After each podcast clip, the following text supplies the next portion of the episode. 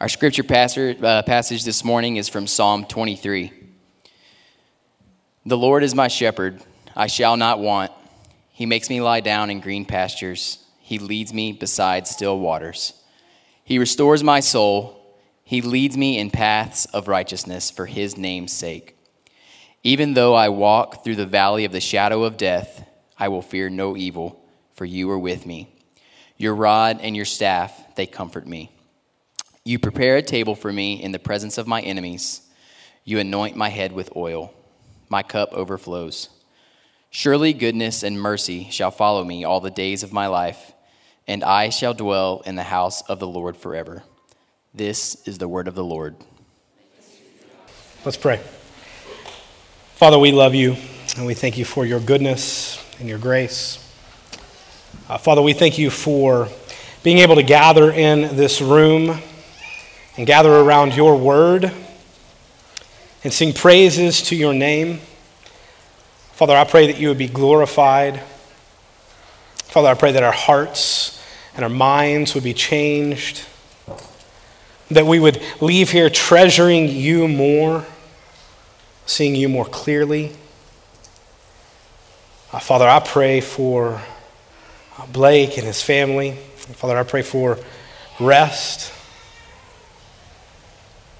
Father, I pray for the Southern Baptist Convention as we gather over the next few days. Father, I do pray for unity, unity around the truth. Father, I pray that you would help us to engage one another with, with grace and truth, that we would be gentle and kind, that we would be filled with the fruit of the Spirit. And Father, I pray for the witness of the Southern Baptist Convention. And Father, in these moments right now, we plead for uh, for help in understanding your word. So, Father, help us to see it clearly, to understand it clearly. Help me to explain your word. Father, for the saints gathering right now and at Sun City Church, I pray for my dear brothers and sisters. I pray for them as they sit under your word. Father, that your name would be made much of here in Abilene and El Paso. Oh Lord, we love you and we need you. It's in Jesus' name I pray. Amen. I want to start off this morning with just a, a thank you to you as a church. A thank you to Pastor Blake White. A thank you to Southside Baptist Church for your uh, kingdom investment in Sun City Church. I want to I want to thank you like like Paul does the church at Philippi when he says that he, he remembers them and thanks them for their partnership in the gospel. I want, to, I want to just stand before you right now and thank you for your partnership in the gospel and, and seeing the gospel push forth in a place that's, that's not your home. And so uh, we just want to thank you uh, from the bottom of our hearts at Sun City Church for your partnership in uh, what we like to consider real West Texas. Uh, because I don't know if you realize it or not, like I was expecting to come back to West Texas a little bit and it'd be dry and, and just a little bit nice, a little bit cooler temperature outside. But I got here and I haven't quit sweating since the time that I, that I arrived. Y'all brought humidity for us. In the desert, we don't have that. So uh, I just want to say, I want to say thank you. Uh, the text that we're going to be looking at this morning, which is already on your screen, is Psalm 23. Now, if you've been around church or, or just really have a heartbeat at all uh, in, in the South, you have, you have heard this text somewhere. You have seen it somewhere. You have had some kind of an experience with Psalm 23. See, my first experience with Psalm 23 had nothing to do really with the Bible. Uh, it, it, happened uh, a, a, couple of decades ago, uh, and it was on a cassette tape, my first experience with Psalm 23. Some of you don't know what a cassette tape is. That's okay. You'll get the other part of this illustration. The rest of you that know what a cassette tape is, you may not get this part of it, but I heard uh, a portion of Psalm 23 for the very first time in a rap song uh, by the, uh, from a guy by the name of Coolio in Gangsta's Paradise. Now, I, I, know I don't look like I maybe fit the mold of a, of a young man listening to hip hop, but uh, there was a point in time where I did, and that was my first exposure and experience to Psalm 23 was through the cassette tape that I found of my brothers listening to Coolio's Gangsta's Paradise. Now, from there, my, my next interaction with Psalm 23 was, was at a funeral. And in fact, for, for most of the rest of uh, my time in and around the church, I don't think I've heard a, a sermon in a gathering of the saints on Psalm 23. But I've heard it several times at funerals, and it's certainly appropriate and, and beautiful there as this psalm brings comfort to those that are the Lord's. But I'm excited to dive in this morning to this text with you. Uh, David is the author of this text, and as I studied this week in preparation for this, the, the, the, it was like a song to my heart. Like as I, as I opened up these words and began to, to read them, they, they leapt off the pages and, and just sang to, to my heart just the, the beauty of the Lord's love and care and provision for his sheep.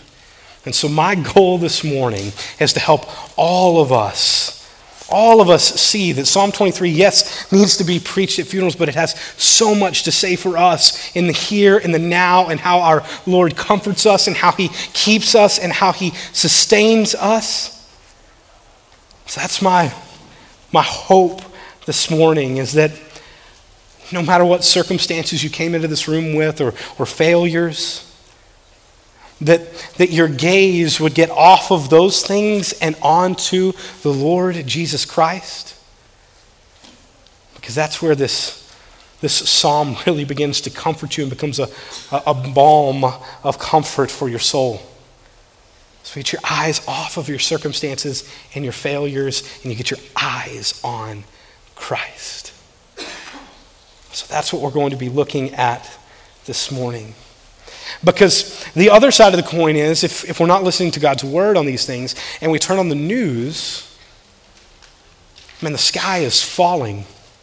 Things are spiraling, spiraling out of control. But we must remember that our Lord is sovereign and He is in control. And as we're going to see in this text, He is our shepherd that provides, that sustains, that is with us in the midst of the chaos that we see around us.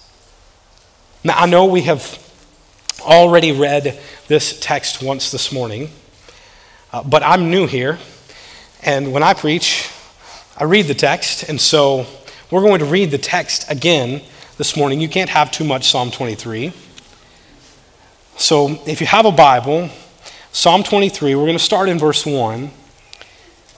And David writes, The Lord is my shepherd. I shall not want.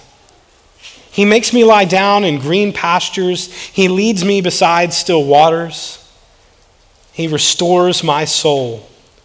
He leads me in paths of righteousness for his name's sake. Even though I walk through the valley of the shadow of death, I will fear no evil. For you are with me, your rod and your staff, they comfort me. You prepare a table before me in the presence of my enemies. You anoint my head with oil, my cup overflows. Surely goodness and mercy shall follow me all the days of my life, and I shall dwell in the house of the Lord forever. Now, for those of you that are type A in the room and you need a roadmap of where I'm going, we're going line by line through this. So we're going to take each verse at a time, and we're going to start in verse 1 where, where David writes, The Lord is my shepherd, I shall not want. Friends, we could do nothing but look at this one verse and spend weeks and weeks do it, doing it and not squeeze out all the beauty and richness of this one verse. Uh, David writes out by saying, The Lord. Like, like everything else that comes after this depends upon this because he's going to, to use the illustration of shepherd. And so all of this depends upon the Lord in which he's speaking of. So when David writes the words, the Lord, he's, he's talking about the one who created out of nothing, the one who sustains and holds all things together. The, the one that if you, you look outside and you see trees and grass, or if you look up to the stars, it's the one who has created and is sustaining those things. This is the Lord in which David is speaking about here in verse 1.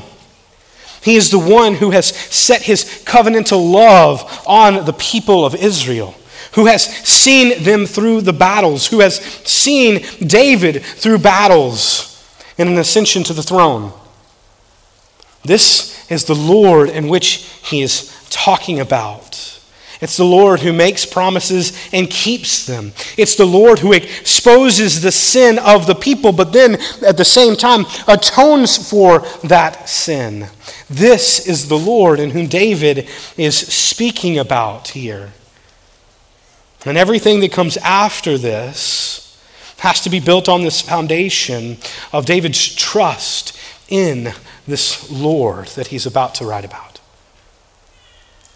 That that's the one who in our text is the shepherd. And now David knows a little bit about being a shepherd, and so he uses those uh, that to illustrate the Lord and the Lord's care for his sheep here by describing him as the shepherd. The Lord is my shepherd. And he says, I shall not want. Now, what this verse is describing at the back half of that, before we get to the is my shepherd part, this I shall not want, this is not talking about wants in the way that, that we commonly think about it. Like that if you're a student in this room and you're like, I want to go to this college or I want to do that. Or if you are looking at a new car and say, I want that, that's, that's not the kind of want that we're talking about here. He's saying he's going to lack nothing because the Lord is the shepherd. The Lord, the one who's created, sustained, has set his covenantal love on his people. That's who we're talking about here. So you're going to lack nothing. Because, see, the reality is some of us come into this room, many of us, all of us come into this room wanting things that are not good for us. And so the Lord is not going to, to give those things to us. So he's not saying that you're just going to get whatever you want in this text. He's saying you're going to lack nothing. You're going to lack nothing because the Lord is your shepherd. He is the one who cares for his sheep. So, no matter your circumstances, no matter what you're going through, you will lack nothing if the Lord is your shepherd.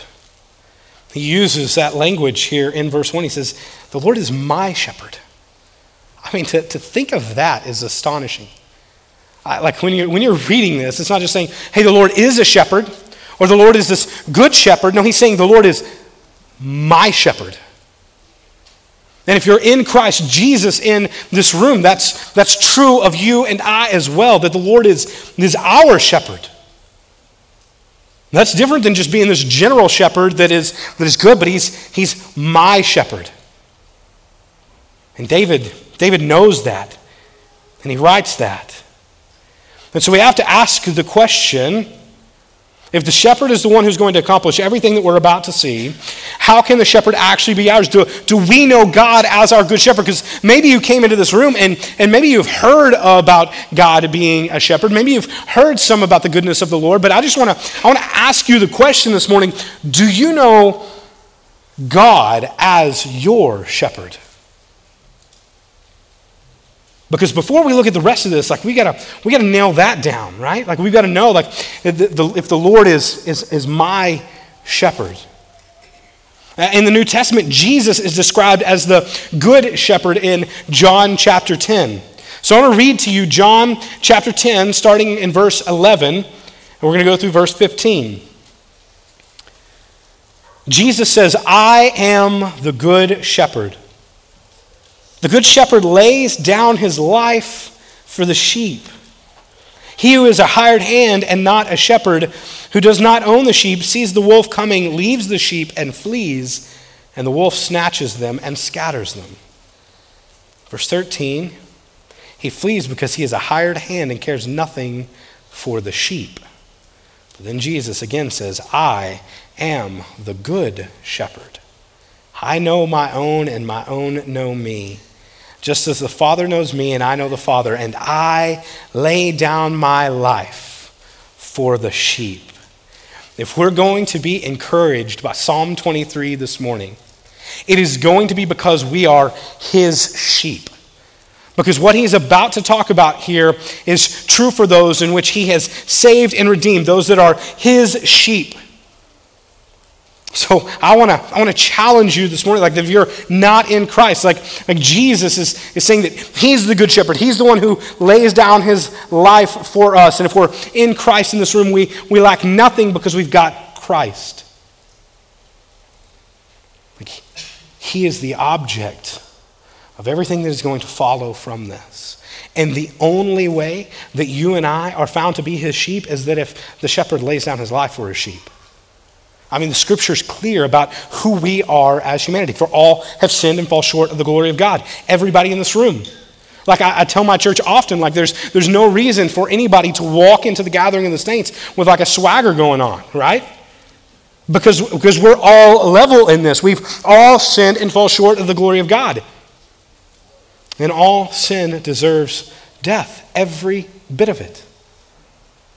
I don't care if you think you have the little sin that maybe nobody notices, and, and man, those other people have the big sin that everybody notices. No, we all have sinned and fall short of the glory of God, and the wages of sin is death. That's, that's all of us in that same place. But God, being rich in mercy, made a way for us by taking the wrath of God upon himself.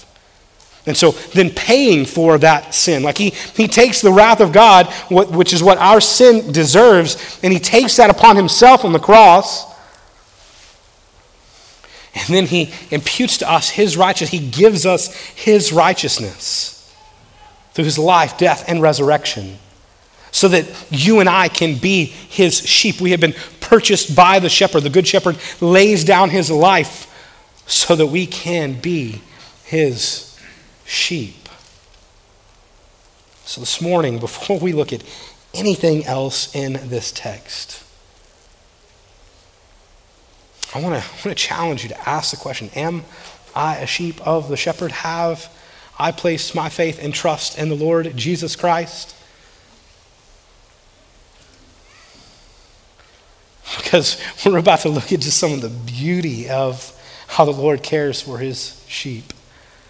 And I want that to be true for everyone in this room, as I do for every person gathering at Sun City Church. Like, and I may say that three or four more times. Like, my, my heart is at Sun City Church. I love those saints.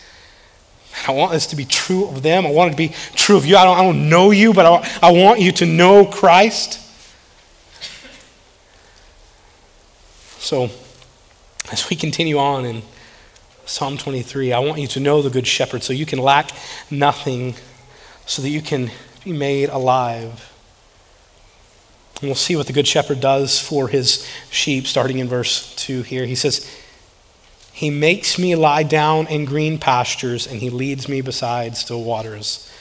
Now, you know I'm coming from the desert, and so when I read about green pastures and water, I get pumped.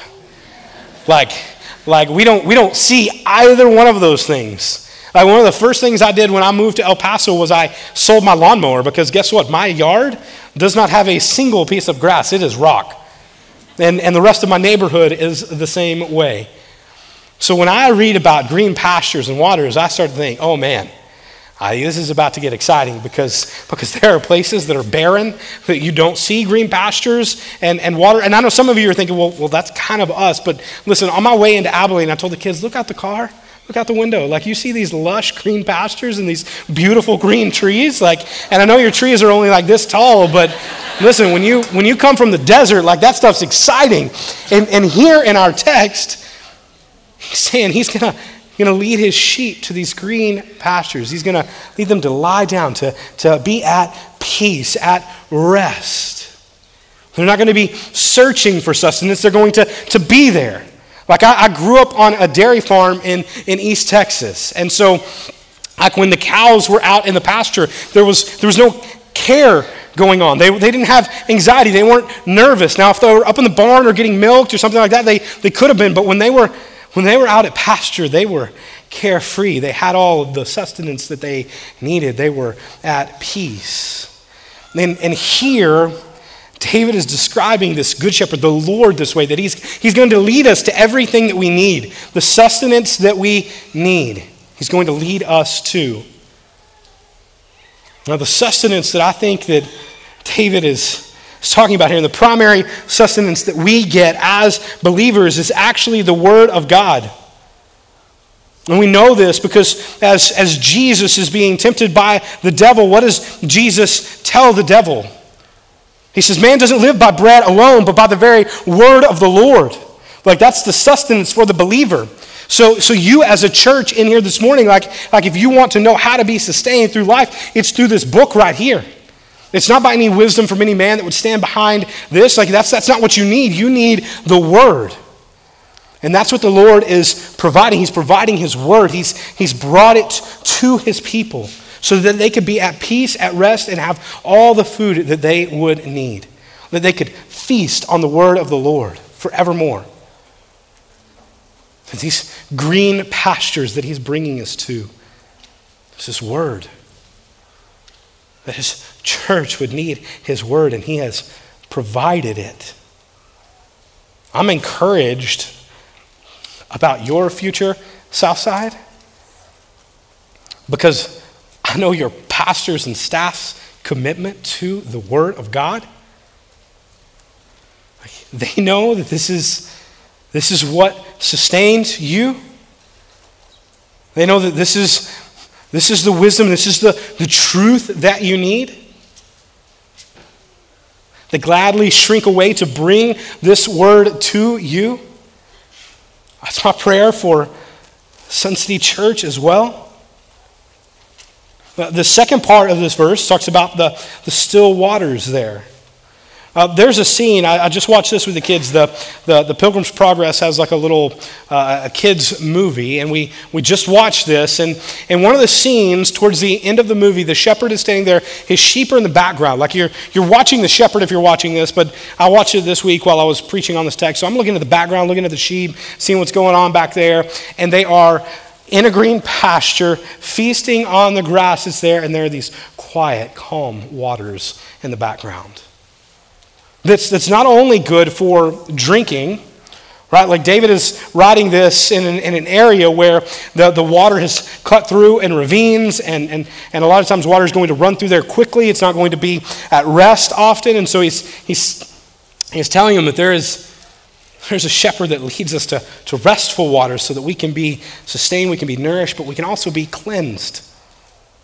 In, in, in, reading on this, shepherds would also use still waters to cleanse wounds. They couldn't do that with like a roaring rapid, right? Like it'd be hard enough to go ahead and go drink if there's like a lot of water going through there, much less get some sheep in there and let them start floating down the river. Like it's not going to work out well. So, so the Lord brings them to still waters cleanse them, to nourish them. And I love that picture in the in that scene of the Pilgrim's Progress where you just you see the sheep in the background, the shepherds up front talking at that point. Our shepherd does the same for us. He, he provides all we need, he provides his word. He sustains us, he cleanses us.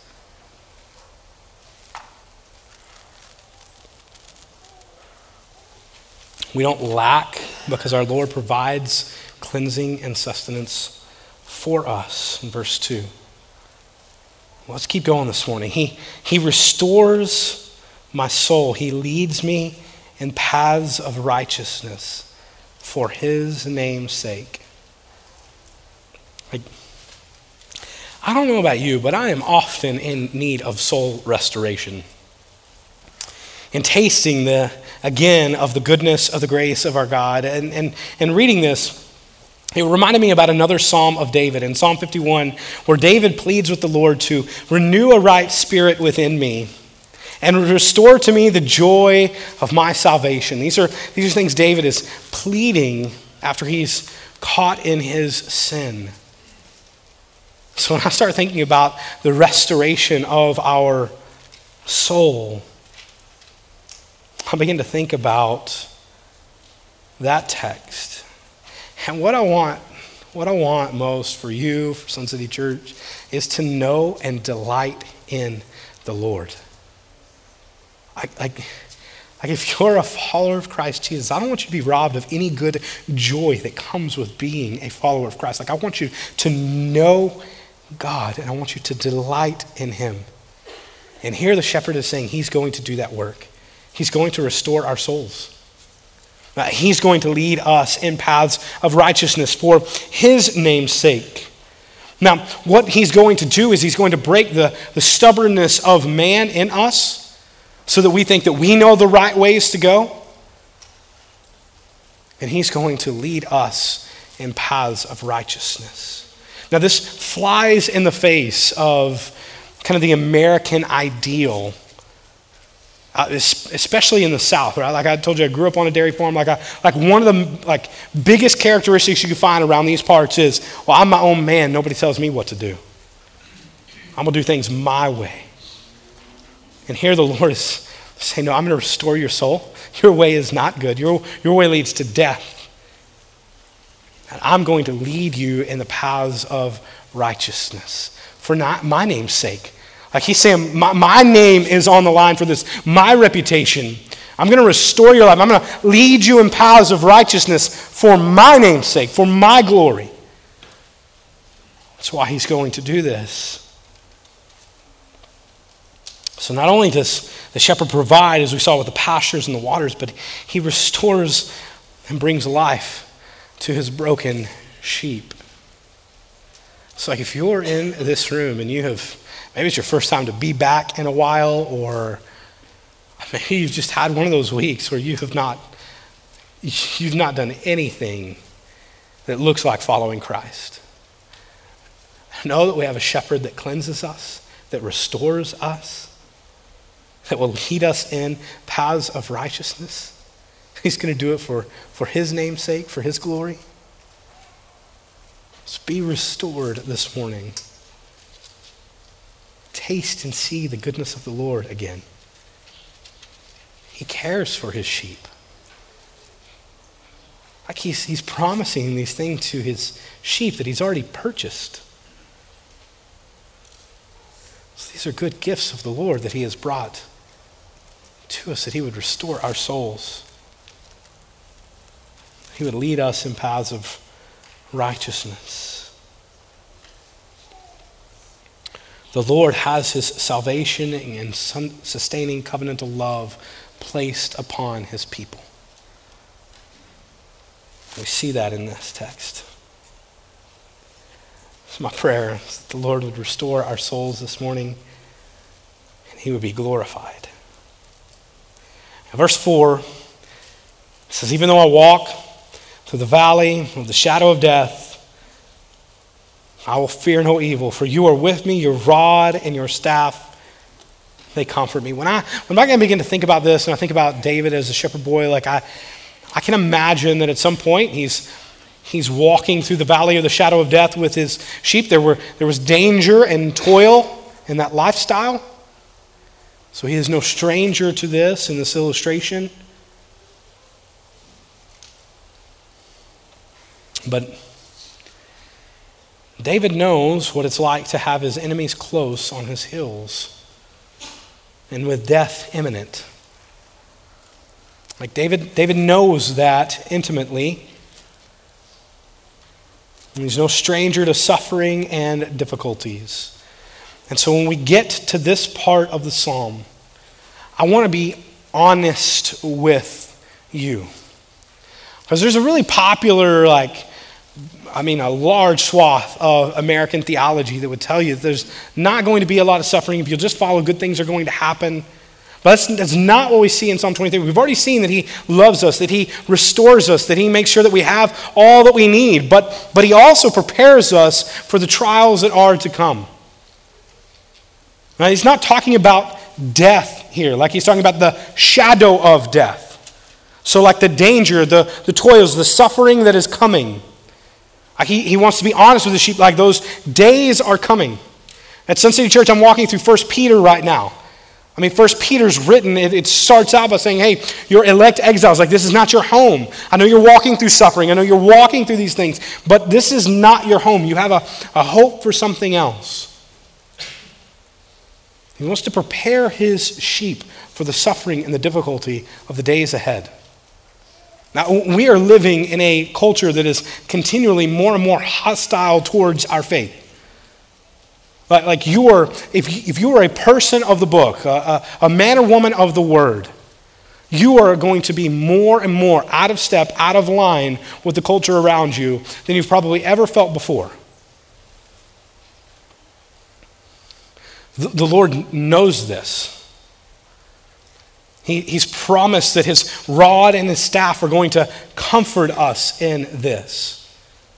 That, that as we get further and further into this life, as we experience more and more trials and suffering, his promise isn't that, that we will be delivered from those, that we won't experience them, but rather that he will be there with us. That, that he'll be there in the midst of it. That's why in Exodus 33, like I, I love Moses pleading in Exodus 33. He's pleading with God on behalf of Israel. And, and, and God tells him he's going to give the promised land. And then Moses says, But where are you going to be, God? Which is a weird question to ask. He's like, Hey, you're getting the promised land. Like we've, we've talked about this for a really long time. What, I mean, what, you know, what more could you want if you're, if you're Moses in this moment? And, and Moses says, I want to be where you're at. If you're not going to the promised land, don't give it to us. Like that's, that's my comfort in this life is knowing that I'm with you, Lord. that I don't, I don't, I'll forsake the promised land for you. I mean, that's one of the ways that we can do a little heart diagnostic on ourselves as a people, right? Like we start thinking about heaven. What's, what excites us about heaven? What excites us about death? Is it being reunited with our grandparents, our parents? Is that, is that what primarily excites us? Or is it we get to be face to face with the Lord Jesus Christ and we can we can be sustained through all sorts of pain and trial and sufferings when we know that's our reward.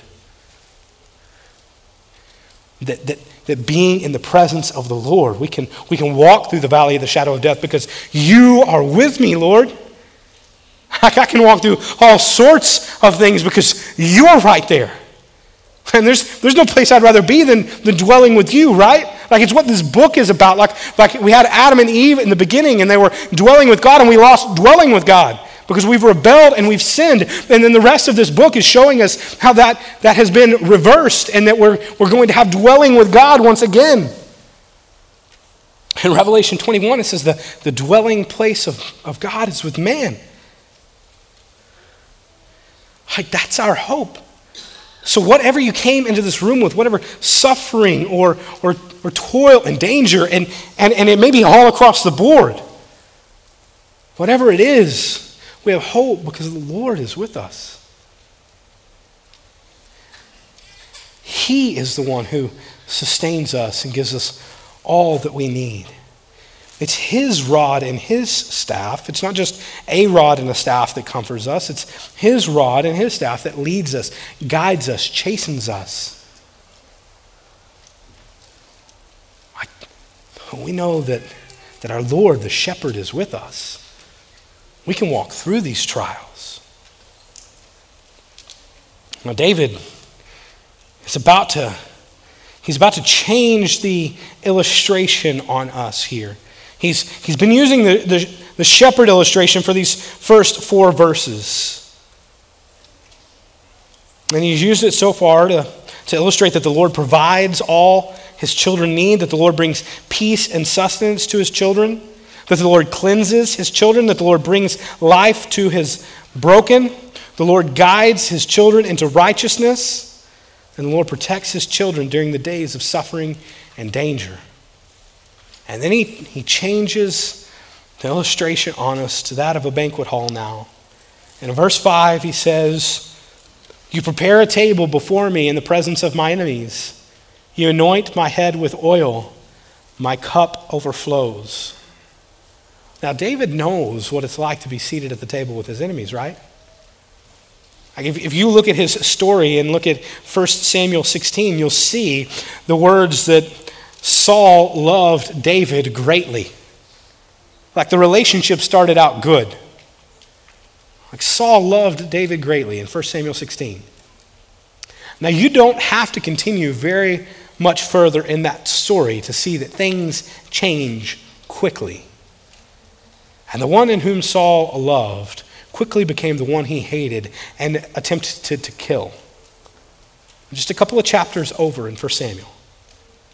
So, so David knows what it's like to be seated at the table with his enemies, to be the anointed one at the table with his enemies. In the midst of danger, the Lord keeps his anointed. In the midst of danger, the Lord keeps his anointed. Now, David had an adversary that wanted him dead, that hated him very much.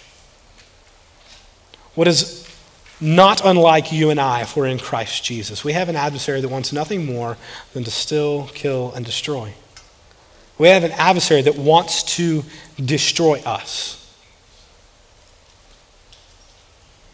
That dwells all around us. And, and our hope is that God would be our source of joy, even in the midst of danger. That, that not only are we seated at the table, which is a place of safety, that, that we have a seat at the table, even in the midst of our enemies all around, but we're the anointed one through Christ Jesus.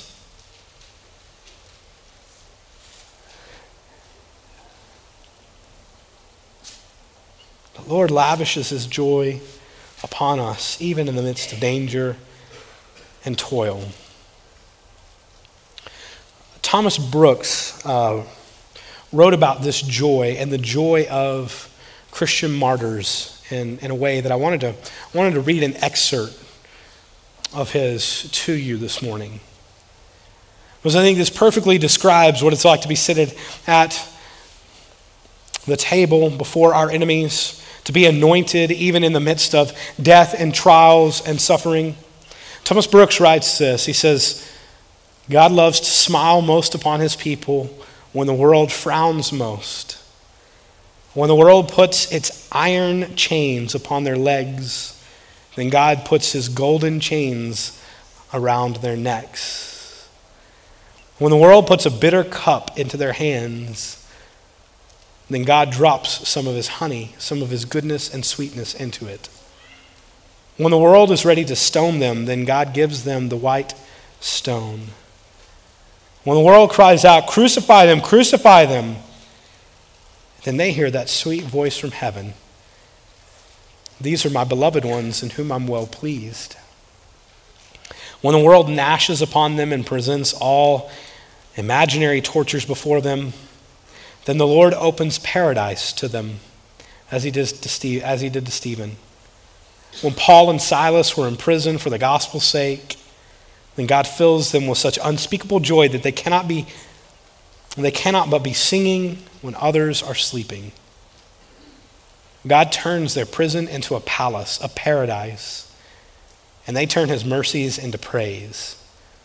Paul and Silas found more pleasure than pain, more joy than sorrow, more sweet than bitter, more day than night in prison. Because they know that the Lord never leaves them, even if their enemies are all around them. It's why when we read stories of our brothers and sisters in Christ around this world that are now being persecuted and killed, we should be encouraged in their faith and knowing that they experience more pleasure than pain, more sweetness than bitterness, more day than night because the Lord is with them. And that's our hope in the presence of our enemies as the Lord has seated us, He's anointed us, and that nothing can separate us from this covenantal love of the Lord. We see in Romans 8 38, Paul writes, For I'm sure that neither death nor life, nor angels nor rulers, nor things present nor things to come, nor powers, nor height, nor depth, nor anything else in all creation will be able to separate us from the love of God in Christ Jesus our Lord. Nothing can separate us if we're one of his sheep that he is seated at the table, that he has anointed. That even in the midst of our enemies, we can praise, we can rejoice. As Paul writes in Philippians, he gives us the command to rejoice. And again, I say rejoice always. We can rejoice because the Lord is with us, He is the one who keeps us. And then we, we see in verse 6 the promise. In verse 6, he says, Surely goodness and mercy shall follow me all the days of my life, and I shall dwell in the house of the Lord forever. Like for the follower of Jesus in this room, this is his promise to us that his goodness and his mercy are not just going to follow us. When we think of follow, we think of just kind of slowly going behind somebody. No, this, this word carries more weight. It's more like that he actively pursues, like that goodness and mercy are going to actively pursue us if we're in Christ Jesus this morning. That that's what you're going to be met with. That as you mess up, that as you fall and fail, it's goodness and mercy that the Lord brings to us. And, and for some, like you may not even recognize that, but that the, the exposure of your sin is just goodness and mercy following you. You know, from, from your point of view, it might be, well, I got caught in this. But no, that's the goodness of the Lord and His mercy coming and pursuing you. For some, it may be sickness or disease that just looks like so much brokenness, but the, the Lord doesn't waste anything. His, his goodness and His mercy is following after you, it is pursuing you. This is the, the promise that we have in Psalm 23 that no matter what we have done, that the Lord is there with His goodness and His mercy. He doesn't withhold it from us. So I don't want you to have a, a defunct view of God. I don't, I don't know if you're kind of first time with church, but in, the, in this culture, a lot of times we can view God as kind of this Zeus like figure that's just kind of ready to zap us anytime we get out of line. But it's not what we see here in Psalm 23. The Lord is the shepherd, and his goodness and his mercy is what pursues us. So I don't want you to hide in the shadows and rob yourself of the joy of being restored to your salvation. I want you to know that, that the Lord Jesus Christ is the one who makes a way, who promises that his goodness and mercy will follow us all the days of our lives, and that our dwelling place will be in the house of the Lord forever. That there's, there's coming a day where there is no more of this pain and this toil and this danger, but that we'll be with Christ forever. And that's our hope.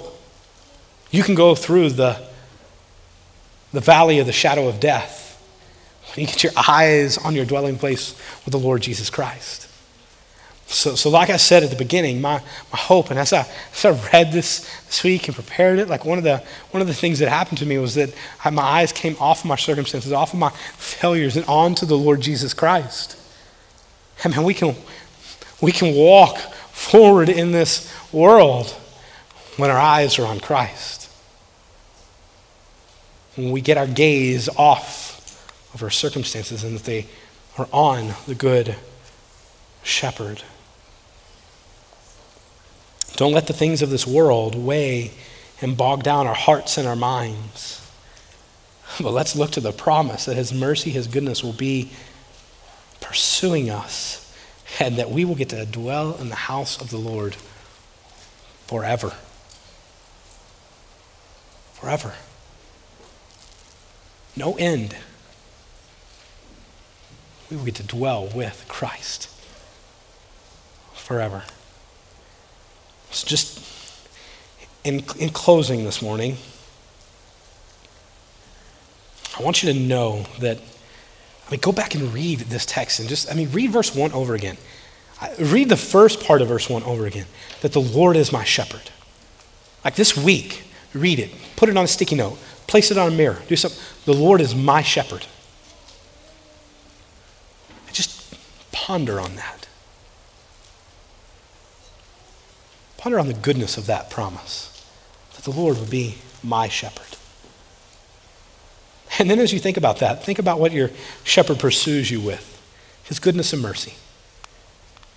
The shepherd pursues his sheep with goodness and mercy. He's not going to withhold any good thing from you or I. Now, he will withhold bad things from us.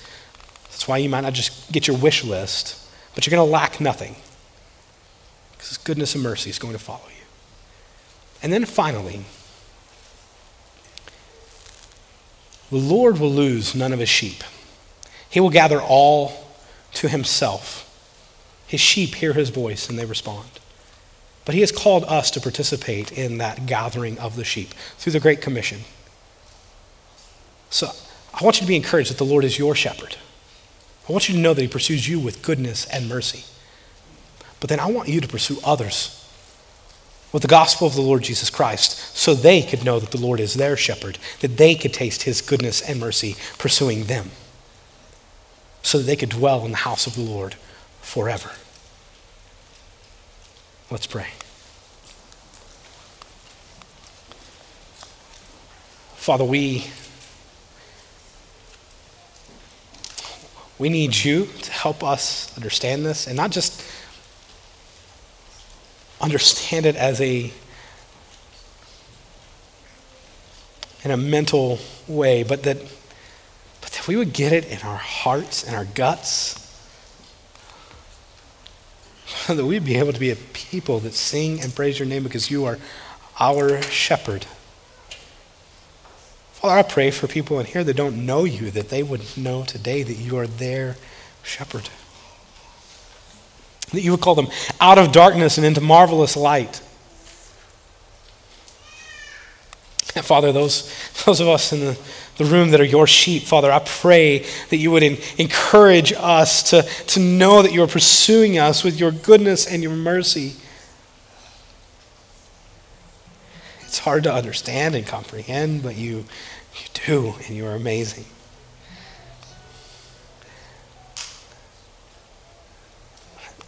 That even in the valley of the shadow of death, you are with us, Father.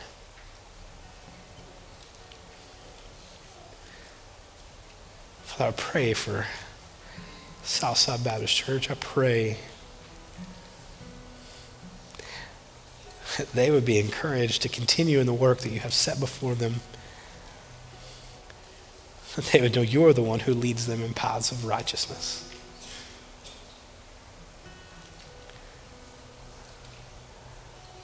Father, we pray that you'd expose our hearts and our minds of sin that you would lead us to repentance this morning, turning from that and coming to you, our shepherd. We love you and thank you. It's in Jesus' name. Amen.